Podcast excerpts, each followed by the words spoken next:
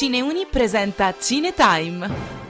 Sì, ma troppi cine, cine, cine, dite film, non lo so.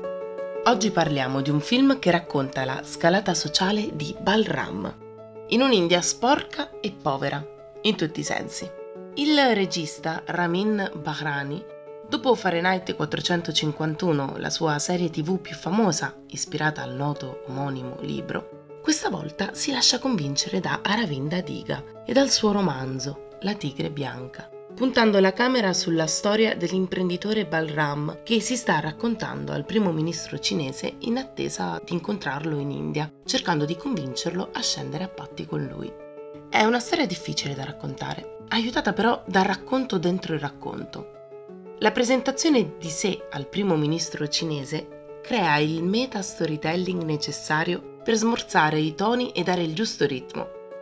Perché c'era il rischio di annoiare, di non far sentire lo spettatore ben immerso nelle difficoltà della povertà iniziale del protagonista, all'interno di una terra lontana, lontana, e non soltanto geograficamente, ma ideologicamente, mentalmente e storicamente anche.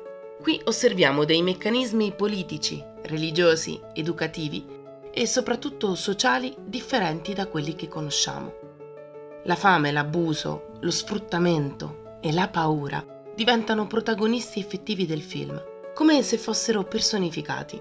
Le persone vengono paragonate a dei polli in una stia, che osservano i loro simili morire, ma non fanno nulla per scappare.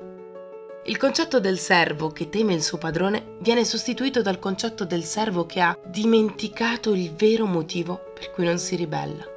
Vale per tutti, tranne per uno, la tigre bianca.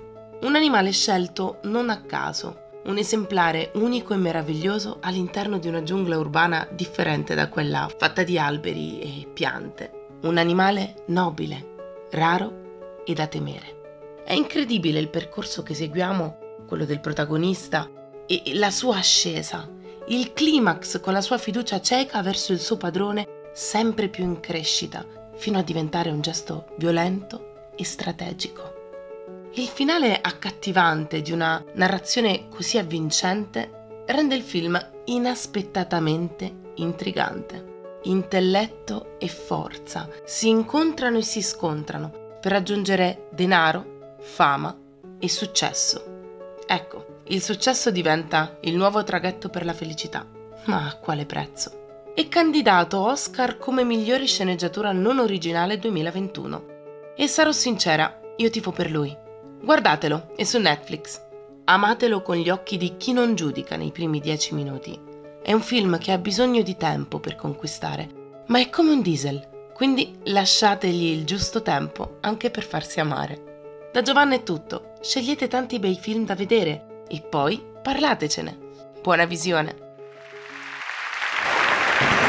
Se non dovessimo risentirci, buon pomeriggio, buonasera e buonanotte!